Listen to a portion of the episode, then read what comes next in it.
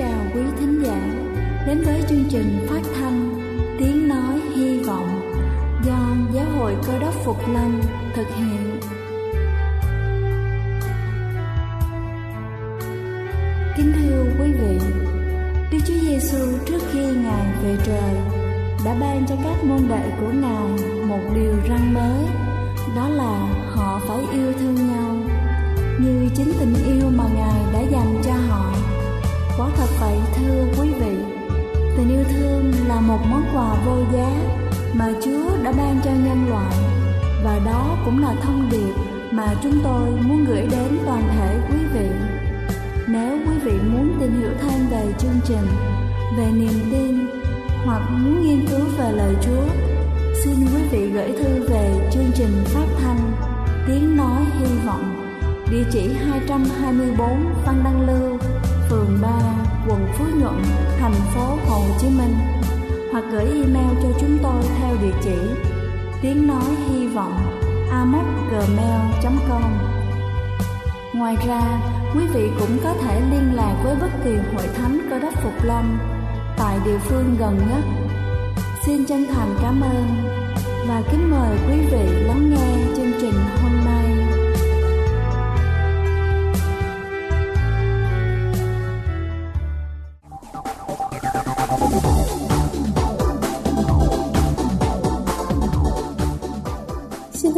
Chào quý vị khán giả thương mến. Chúc quý vị có một ngày mới với tinh thần thật thoải mái và vui vẻ. Kính thưa quý vị, tăng cân là một trong những nỗi lo sợ bực nhất đối với phụ nữ. Đôi khi nam giới cũng hết sức lo lắng về vấn đề này. Việc tăng cân thừa cân còn kéo dài theo những vấn đề sức khỏe nghiêm trọng như là cao huyết áp, béo phì, tiểu đường và thậm chí là tim mạch. Và hôm nay tôi xin được chia sẻ về năm nguyên nhân dẫn đến việc tăng cân. Đầu tiên đó chính là rối loạn giấc ngủ. Thiếu ngủ bởi bất cứ lý do gì cũng có thể gây ra tăng cân. Thiếu ngủ ảnh hưởng đến hóc môn, điều khiển tín hiệu đói và no, nên người thiếu ngủ cũng ăn nhiều hơn. Ngoài ra, một nghiên cứu gần đây cho thấy người thiếu ngủ cũng thích ăn hơn và vì mệt mỏi, chúng ta hoạt động ít hơn và đốt ít calo hơn. Thứ hai đó chính là trầm cảm. Người bị trầm cảm tăng cân vì nhiều lý do khác nhau có người ăn nhiều hơn để cải thiện tâm trạng, một số khác bị ảnh hưởng đến hoạt động thể chất. Thuốc điều trị bệnh cũng có thể gây tăng cân. Các loại thuốc gây tăng cân khác bao gồm thuốc chặn insulin, thuốc beta và thuốc tránh thai. Thứ ba đó chính là rối loạn đau nhức. Bất cứ nguyên do nào gây đau mãn tính, ví dụ như là viêm khớp, giãn cơ, đều ảnh hưởng đến cân nặng. Người bị đau, bị mất ngủ, kén hoạt động, thuốc giảm đau đặc biệt là dành cho thần kinh cũng có thể gây tăng cân. Thứ tư đó chính là hội chứng Cushing là một rối loạn nội tiết gây ra thừa hormone cortisol có thể khiến cho trọng lượng tăng bất thường, mặt bệnh nhân trở nên tròn trịa, bụng lớn, dù tay chân nhỏ, teo cơ. Và cuối cùng đó chính là mãn kinh. Tăng cân vào thời điểm này khá phổ biến. Những hoạt động, cách thức giữ cân nặng từng hiệu quả trước đó có thể trở nên vô tác dụng một phần nguyên do này là vì hóc môn thay đổi tạo thành những cơn nóng người, ảnh hưởng đến giấc ngủ và gây tăng cân. Nhưng lý do chính là vì cơ thể đang chậm lão hóa, dần dần làm quá trình chuyển hóa năng lượng chậm lại. Kính thưa quý vị, tôi vừa trình bày xong những nguyên nhân dễ dẫn đến việc tăng cân. Hy vọng qua bài sức khỏe trên sẽ giúp ích cho chúng ta trong việc quản lý cân nặng của mình cũng như những người thân yêu trong gia đình. Đây là chương trình phát thanh hy vọng do Giáo hội Cơ đốc Phục Lâm thực hiện. Nếu quý vị muốn tìm hiểu về chương trình hay muốn nghiên cứu thêm về lời Chúa, xin quý vị gửi thư về chương trình phát thanh tiếng nói hy vọng, địa chỉ 224 Phan Đăng Lưu, phường 3, quận Phú Nhuận, thành phố Hồ Chí Minh hoặc gửi email cho chúng tôi theo địa chỉ tiếng nói hy vọng amoc.gmail.com Ngoài ra, quý vị cũng có thể liên lạc với bất kỳ hội thánh cơ đốc Phục Lâm tại địa phương gần nhất. Xin chân thành cảm ơn và kính mời quý vị tiếp tục lắng nghe chương trình hôm nay. Kính thưa quý vị, và giờ này trước khi chúng ta đến với phần sứ điệp ngày hôm nay với chủ đề ta sẽ ở nhà con. Xin kính mời quý vị cùng lắng lòng để lắng nghe bản thánh nhạc tôn vinh lòng tin ngó Chúa.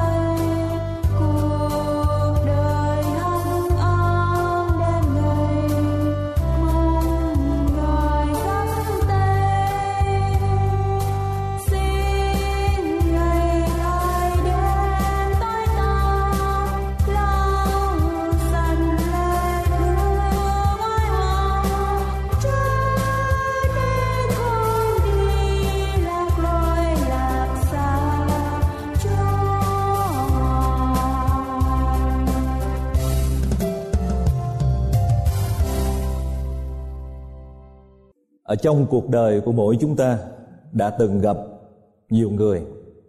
À, có một đối tượng nào có một người nào mà chúng ta đã từng gặp chỉ một lần thôi mà chúng ta muốn trao tất cả những gì tốt đẹp nhất của mình cho người đó? Có một đối tượng nào có một mãnh lực nào từ một người nào đó à, mà chỉ gặp một lần thôi quý vị mất tất cả bỏ ra tất cả tài sản tiền bạc của mình không hề đắn đo không hề suy nghĩ không hề tính toán với người đó? Chúng ta nhớ lại điều chúng ta bỏ ra điều chúng ta cho đi chưa nói đến đúng hay sai tốt hay xấu mang đến hạnh phúc hay bất hạnh. Nhưng mà có một ai đó à, có một đối tượng nào đó mà chúng ta đã từng gặp trong cuộc đời chúng ta cho tất cả. Quý nhất của cuộc đời mình ta từng có chưa? Buổi sáng hôm nay tôi muốn cùng quý ông bà anh chị em trở lại với kinh thánh và tiếp tục cùng với Chúa Giêsu và đoàn người đi thêm những bước chân đi vào sâu trong thành Jericho. À, để chúng ta tìm hiểu ở trong câu chuyện này có một nhân vật. Chỉ một lần gặp Đức Chúa Giêsu ông mất tất cả.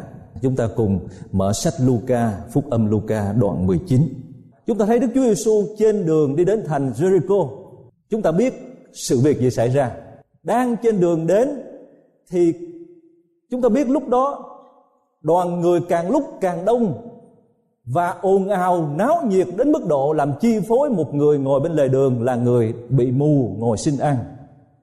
Và trong lúc đông người như vậy, tiếng ồn ào như vậy, người mù kêu lớn tiếng lên và kêu điều gì thì chúng ta đã biết rồi, phải không? Lại Đức Chúa Giêsu con vua David, xin thương xót con. Đức Chúa Giêsu dừng lại và Đức Chúa Giêsu hỏi người đàn ông mù đó điều gì, quý vị còn nhớ không?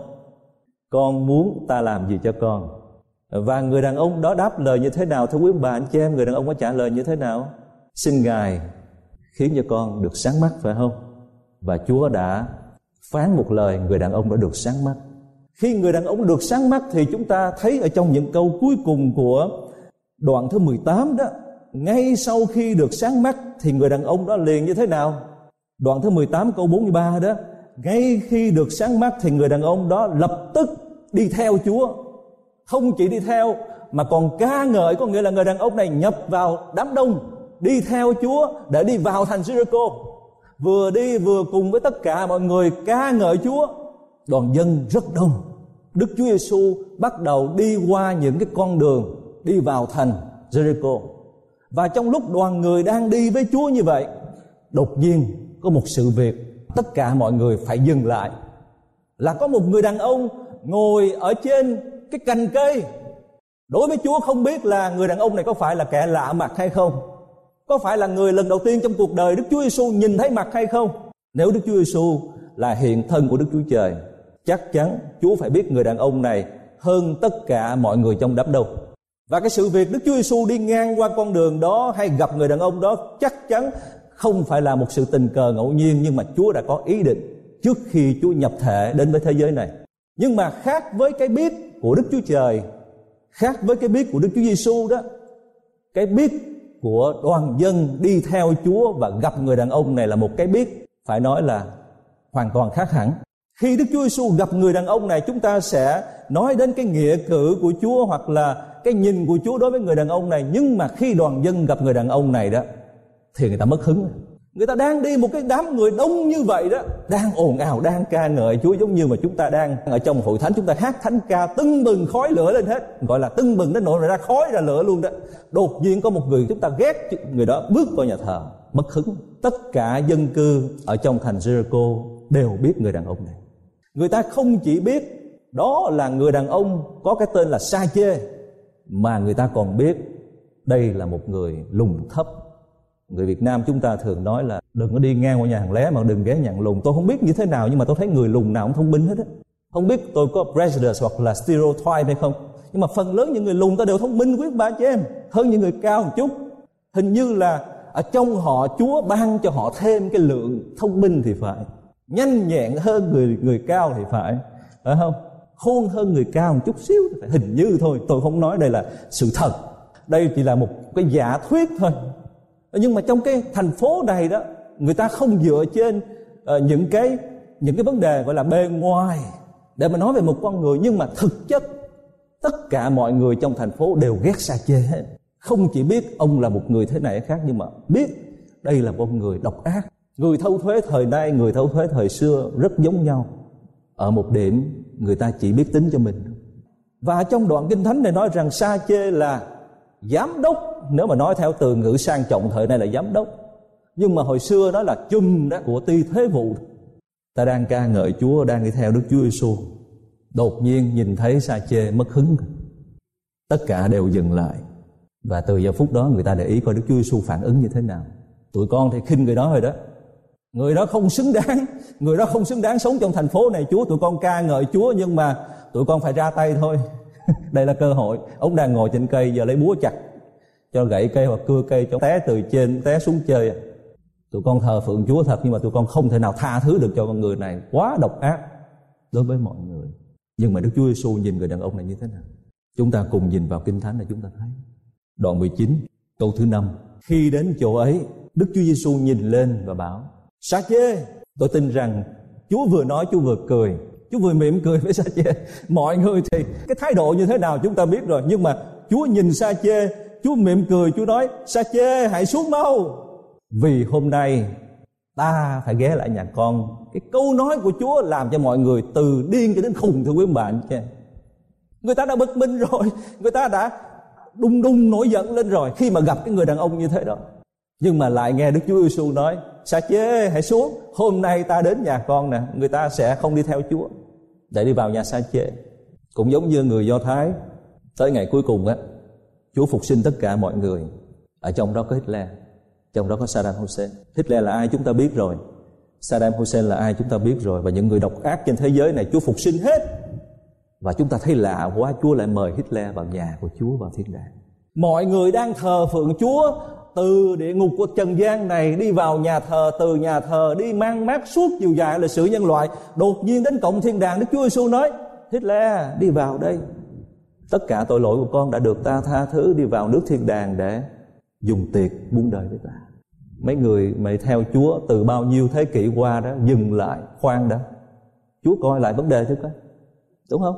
Nhưng mà trong giây phút này chúng ta thấy, con mắt của đức chúa giêsu lỗ tai của đức chúa giêsu trái tim của Đức Chúa Giêsu hướng về một nhân vật duy nhất ở trong cái đoàn dân mấy ngàn người này là vì cái nhân vật này hay là con người này đang rất cần Chúa. Dù cho chúng ta hội thánh có phát triển như thế nào thưa quý bà anh chị em, nhưng mà Chúa chỉ nghe được tiếng hát của những người khao khát Ngài mà thôi. Chúa chỉ nhìn thấy những người thật lòng đến với Chúa mà thôi. Chứ Chúa không nhìn thấy đám đông. Và Chúa cũng không cần biết đám đông đang lầm bầm cái gì, đang nói cái gì, đang suy nghĩ điều gì nữa. Đối với con mắt của tất cả mọi người, sa chê là người quá đầy đủ rồi không cần có Chúa. Tiền sa chê cũng có, bảo hiểm sức khỏe sa chê cũng có, nhà cửa biệt thự có hết, đâu cần Đức Chúa Trời làm chi. Theo cái nhìn của bề ngoài thì nên nghĩ rằng người này không cần có đạo, cũng có thể sống một cách thoải mái ở trong cuộc đời. Nhưng mà trong cái nhìn của Đức Chúa Trời khi nhìn cái con người này đó thì Ngài lại thấy ông nghèo thiếu không tưởng tượng được và chính Sa Chê cũng nhận biết điều đó. Vì nhận biết điều đó Sa Chê mới chạy trước đám đông. Quý vị có tưởng tượng được có một ngày nào đó quý vị phải chạy đến nhà thờ không? Chạy bộ nha. Chứ không phải đi máy bay đến nhà thờ, đi trực thăng đến rồi parachute xuống hoặc là nhảy dù xuống trên nóc nhà thờ đâu. Có một lúc nào đó quý vị thương yêu Chúa đến mức độ sáng sớm ra đó chỉ mặc cái quần đùi chạy đến nhà thờ thôi, chưa kịp mặc cái áo sơ mi nữa, chưa kịp thắt cà vạt nữa. Có ai làm được việc này không thưa quý bà anh chị em? Người lớn thời xưa nhất là người đàn ông không bao giờ chạy, chỉ có kẻ cướp mới chạy nè, kẻ nô lệ mới chạy nè, người đệ tớ mới chạy. Người đệ tớ chạy để phục vụ chủ, vội vàng hấp tấp để phục vụ chủ.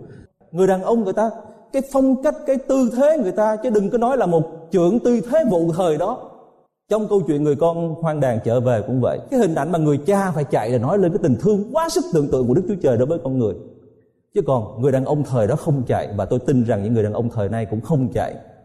Ngoại trừ có giặc tới chạy loạn người phải chạy thôi, chứ còn bình thường là không chạy. Nhưng mà chúng ta thấy, trong câu chuyện này, sa chê, khi nghe đến Chúa Giêsu đó, đang trên con đường đi vào Jericho đó, ông chạy thưa quý ông bà anh chị em. Mà không chỉ chạy không đó, quý vị có bao giờ leo lên cây thờ phượng chúa không? Quý vị về việt nam chắc có lẽ sẽ có cơ hội để leo lên cây, leo lên lóc nhà leo bất cứ chỗ nào. Một người là giám đốc là trưởng ty thâu thuế ăn mặc sang trọng leo lên cây chúng ta có thể hình dung được cái hành động của một con người mà leo lên cây để tìm kiếm Chúa. Chúng ta thấy trong câu chuyện của đoạn Phúc âm Luca 18, cái người mù và người đàn ông trong câu chuyện này là Sa-chê cả hai người đều có khuyết tật hết. Một người mù không thể nào thấy được Chúa và một người lùn không thể nào thấy được Chúa nhưng mà cả hai người này đều có cùng một cái ưu điểm là cả hai người đều khao khát. Và khi khao khát Chúa đó thì cái người mù đó, người ta dùng những gì ta có để thờ phượng Chúa, để kêu gọi Chúa. Dùng cái miệng của mình. Mù không thấy được Chúa thì dùng cái miệng của mình để kêu để kêu Chúa. La lớn đến mức độ mà Chúa phải dừng lại, thưa quý bạn la lớn đến mức độ cả vũ trụ phải dừng lại lá đến mức độ mà vua của thiên đàng đã phải dừng lại. Dù là vua thiên đàng đang làm gì cũng phải dừng lại. Quý vị có bao giờ nghe một đứa nhỏ, con của mình nó khóc đó? Nó không chỉ khóc mà nó gào lên. Thì dù bận rộn như thế nào cũng phải cũng phải dừng công việc lại mà coi coi nó đang bị cái gì, nó đang có chuyện gì mà nó gào, nó khóc như vậy. Người đàn ông này, vì lùng, Tôi không biết đám đông đó đông như thế nào mà đến mức độ không nhìn thấy được Chúa Giêsu. Ông phải chạy trước, leo lên cây để có thể nhìn thấy Ngài. Mà với cái tấm lòng như thế đó, làm sao Đức Chúa Giêsu không nhìn lên mà kêu ông xuống được. Đối với tất cả mọi người đang đi trong đám đông đó, Sa chê không cần gì hết, Sa chê đầy đủ rồi.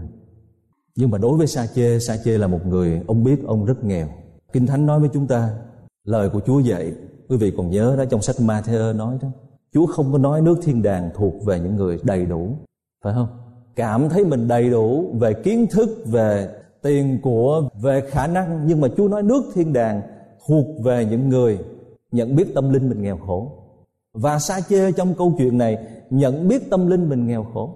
Và tất cả mọi người đi trong đoàn dân không nhìn thấy điều đó. Người ta chỉ biết con người sa chê là con người tính toán thôi những người mà đi trong đám đông này đó, người ta nhìn sa chê, người ta cũng thấy như vậy, nhưng mà sa chê. Thưa quý ông bà, anh chị em là một người, nếu mà nói theo tinh thần của kinh thánh đó, ông là một người chán chê đời sống mà ông đang sống ông muốn đổi đời. Vì vậy mà ông phải chạy và ông phải leo để nhìn thấy Chúa cho bằng được. Và khi Đức Chúa Giêsu nói với ông, hôm nay ta phải ghé lại nhà con đó, lại thêm một cái cái hình dung từ diễn tả về tấm lòng hay là tư tưởng hay là cái thái độ của người đàn ông này, ông vội vàng tụt xuống, mừng rỡ đón tiếp ngài. Và ngay giây phút đức chúa giêsu vừa bước vào nhà, sa chê, tôi tin rằng ông đã lấy một thau nước ra chính ông là người rửa chân cho chúa. Chứ không phải đầy tớ, ông không sai đầy tớ. Ông mời chúa vào cái chỗ quan trọng nhất ở trong gia đình của ông gọi là cái ghế mà thường thường cho chairman ngồi đó, chúa giêsu ngồi đó. Tất cả các tín đồ đều đứng bên ngoài, chưa ai muốn vào bên trong hết. Đám đông đó, không ai muốn vô trong hết. Đứng ở ngoài mở kinh thánh ra, mở các sách thần học ra để phân tích lý luận tại sao người này nói rằng mình là hiện thân của Đức Chúa Trời mà lại đến gần kẻ tội lỗi như thế này. Từ cái việc biện giải về thần học chuyển sang một cái thái độ rất là lạ, là nghi ngờ Chúa Giêsu. Người này có thể không phải là hiện thân của Đức Chúa Trời. Và trong câu chuyện này cũng vậy, chúng ta thấy rõ điều đó. Câu thứ bảy như thế nào? Chúng ta thấy ban đầu người ta đi một đoàn dân đông, phải không? vừa đi vừa ca ngợi Chúa, Hallelujah, Hosanna, vân vân nhưng mà câu thứ bảy chúng ta thấy này, mọi người thấy vậy đều lầm bầm ông ấy vào nhà kẻ có tội mà chọn có nghĩa là khinh Chúa rồi nghi ngờ và khinh Chúa ở trong câu chuyện này, khi mọi người thấy Đức Chúa Giêsu hiện thân của Đức Chúa Trời đi vào một gia đình mà lúc trước, cái con người sống trong đó độc ác, mà Chúa vẫn đến, đáng lý là họ phải quỳ dưới chân Chúa, phục Chúa mà đằng này. Đằng này họ họ phản ứng rất là, phải nói tiêu cực, thưa quý bà, anh chị nhưng mà, chúng ta thấy cái thái độ một lần nữa của sa chê câu thứ 8 sa chê làm gì, thưa quý bà, anh chị nhưng sa chê làm gì? Đứng dậy. Sa chê đứng dậy làm gì? Bảo vệ chúa phải không? Đúng không? Tại vì người ta đang nói chúa đâu phải nói sa chê bảo vệ danh dự cho chúa là một cái thứ hai sa chê đứng dậy để làm gì? Sa chê đứng dậy để chứng minh cho mọi người biết cái đấng đã đi vào cuộc đời của ông đó. Thay đổi cuộc đời của ông không phải ngày mai năm tới 10 năm sau, ngay tức khắc luôn. Ngay tức khắc. Sa chê đã từng ngồi ở trong những hội đồng lớn của người do thái.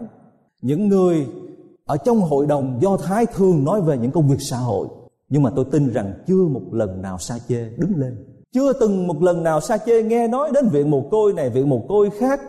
Xây một cái cầu nhỏ bắt qua sông này, sông kia mà sa chê chịu đứng lên nhưng mà ngày hôm nay, khi gặp Đức Chúa Giêsu ngồi đồng bàn Đức Chúa này, nhưng mà Sa Chê đang ngồi đồng bàn với chủ tể của vũ trụ. Trong cái hội đồng quá lớn như thế Sa Chê không thể nào ngồi một cách thụ động khi nghe người ta phàn nàn về niềm tin của Sa Chê được. Sa Chê đứng lên, ông nói như thế nào? Lạy Chúa đây này, con xin phân phát một nửa gia tài của con cho người nghèo khổ. Wow, một nửa gia tài của trưởng ty thế vụ có lớn không thưa quý bà anh chị em? Lớn lắm à. Và gì nữa? Và nếu con có bóc lột ai bất cứ điều gì, con xin bồi thường gấp mấy lần? Gấp bốn lần. Một nửa gia tài để phân phát cho người nghèo khổ rồi nha. Còn nửa gia tài khác để làm gì? Tôi tin rằng và tôi nghĩ rằng một nửa gia tài còn lại không đủ để bồi thường. Là vì trong cái thành phố đó, hàng ngàn người, hàng ngàn người sống và tất cả mọi người đều đã bị sa chê bóc lột. Nếu một người mà sa chê phải bồi thường gấp bốn lần đó, thì sa chê sống trọn cuộc đời cũng chưa bồi thường hết được. Nhưng mà đấy là tinh thần của một người đã được gặp chúa.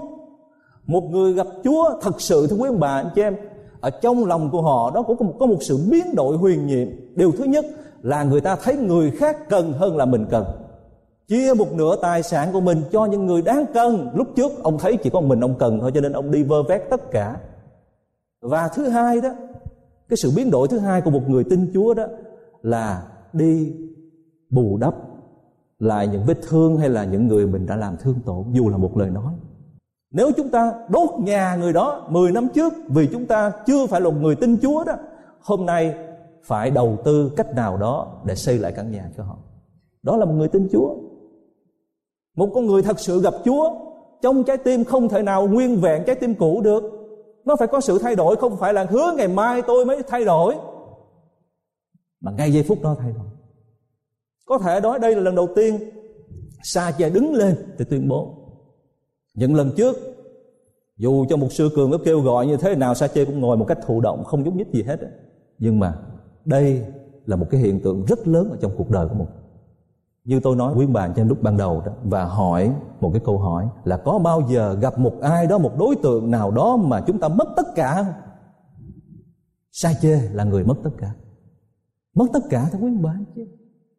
Không sót lại một điều gì hết mà còn mắc nợ nữa đó chỉ một lần chúng ta gặp Chúa đó, chúng ta không còn nguyên như cũ nữa. Chắc chắn, gặp thật sự. Ngồi mà ăn chung với Chúa là có chuyện à. có chuyện để làm. Không chỉ nói, không mà làm. Chúa mà để đi vào cuộc đời của ai, Chúa đã thoạt ti với ai thì không phải cái chuyện ăn nhậu, uống cho nó no cái bụng không, nhưng mà uống phải có mission. Hồi xưa, những người đàn ông mà ngồi với nhau phải uống rượu đó, người ta không có uống để say bất cứ một người đàn ông nào thời xưa đó, khi người ta phải uống rượu, có hai cái sự kiện mà người ta uống. Trước khi ra trận và sau khi xong trận trở về. Trước khi ra trận, người ta uống rượu để nâng ly, cam kết với nhau sống chết có nhau. Và sau khi thắng trận trở về, người ta uống một lần nữa là chúc mừng chiến thắng. Không có uống lai rai, không có đi theo hình chữ Z, đi qua lại không biết đường về nhà như cái thời của chúng ta thời nay thời xưa khi Đức Chúa Giêsu bước vào nhà Sa Chê tôi tin rằng Chúa có nâng ly với Sa Chê và Sa Chê có nâng ly với Chúa, và Sa Chê đã cam kết với Chúa sống một cuộc đời hoàn toàn mới. Vì vậy, ông mới đứng dậy và ông tuyên bố, ông nói lạy Chúa đây này, con xin phân phát một nửa gia tài của con cho người nghèo khổ, và nếu con có bóc lột ai bất cứ điều gì, con xin bồi thường gấp bốn lần, chứ không phải là bồi thường gấp hai lần nữa, thưa quý ông bà, anh chị em. Đức Chúa Giêsu đi vào cuộc đời của mỗi chúng ta đó, chúng ta mất tất cả. Chắc chắn mất ngay cả cái mạng nữa đó. Có nhiều người đi theo Chúa mất luôn cả cái mạng. Hy sinh cả cuộc đời của họ, mất cái mạng ở giữa rừng, ở những vùng nguy hiểm. Ta đến truyền giáo. Đức Chúa Giêsu đi vào cuộc đời sa chê, đột nhiên đẩy tất cả của cải sa chê ra ngoài đường hết. Nhưng mà Chúa lại mang cả thiên đàng đến cho cuộc đời của ông. Cả thiên đàng. Vì vậy mà Đức Chúa Giêsu nói, hôm nay sự cứu rỗi đã vào nhà này. Ở trong cái từ ngữ được gọi là sự cứu rỗi, thưa quý ông bà cho em có điều gì?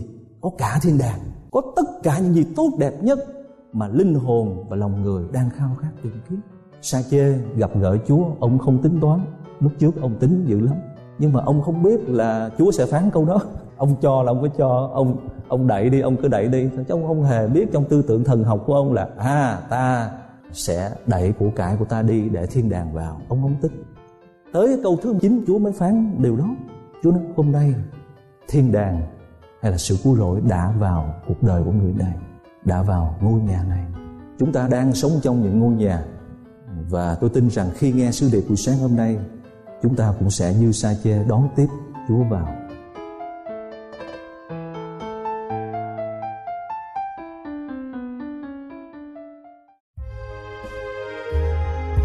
Đây là chương trình phát thanh Tiếng Nói Hy Vọng do Giáo hội Cơ đốc Phục Lâm thực hiện. Nếu quý vị muốn tìm hiểu về chương trình hay muốn nghiên cứu thêm về lời Chúa, xin mời quý vị gửi thư về chương trình phát thanh Tiếng Nói Hy Vọng, địa chỉ 224 Văn Năng Lưu, phường 3, quận Phú Nhuận, thành phố Hồ Chí Minh hoặc gửi email cho chúng tôi theo địa chỉ tiếng nói hy vọng amos@gmail.com. Ngoài ra, quý vị cũng có thể liên lạc với bất kỳ hội thánh cơ đốc phục lâm tại địa phương gần nhất. Xin chân thành cảm ơn và hẹn gặp lại quý vị trong chương trình lần sau.